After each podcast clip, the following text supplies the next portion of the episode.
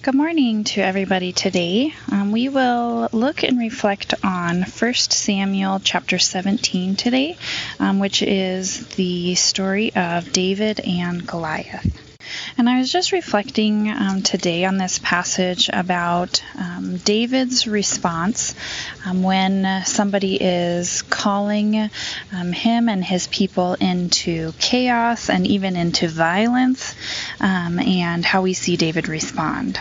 And this is a pretty familiar story, I would assume, probably one of the most famous in um, the Old Testament, that David is out by the battlefield and hears Goliath taunting the Israelites and asking them who's going to come and defeat him. And um, for weeks and weeks, this is going on um, that no one is going to come and try to defeat Goliath. Um, but David, um, because of his identity and the Spirit of the Lord that was with him, um, was unable to stand by and allow this to this routine to continue to keep going on and on. And so we know the story that he um, goes and he defeats Goliath, and um, we see in um, verse 46 that this is done so that all the earth may know that there is a God in Israel.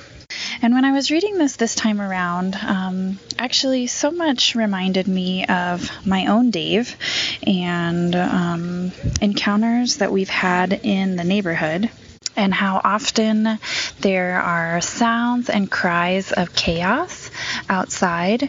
And Dave, because of his identity and the spirit within him, is typically unable to sit by and rest and just let these um, cries of violence or fighting continue to go on without him. And so many times he um, goes outside and he steps in between um, people who are fighting or hurting each other or there's chaos um, to bring peace to the situation.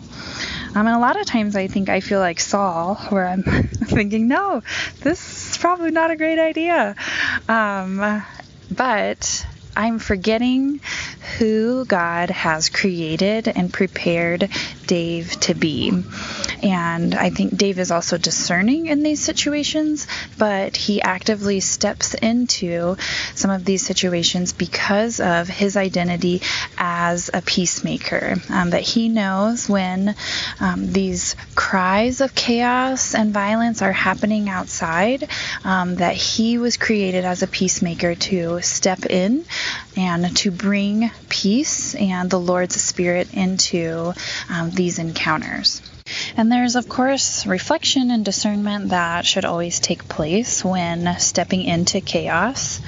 Um, but the Lord has created us as peacemakers, and even our last month all together, we're just looking at this concept of peace and even stepping in to chaos. And so we see David doing that in this passage today. Um, I see my husband, um, who also is named David, but I don't think that you have to be named David to do it. Um, but just stepping in to chaos and even violence um, to bring peace. Um, and I think each situation that we are called into is going to be very different depending on um, who we are and who um, Christ is calling us to be. And so, just thinking on that today, um, that maybe whatever situation is before us um, that we are feeling compelled um, to participate in, um, that God has created us as peacemakers and He is going with us and He has prepared us for these encounters. And so may we just walk in the Lord's Spirit and His strength um, to be peacemakers. Amen.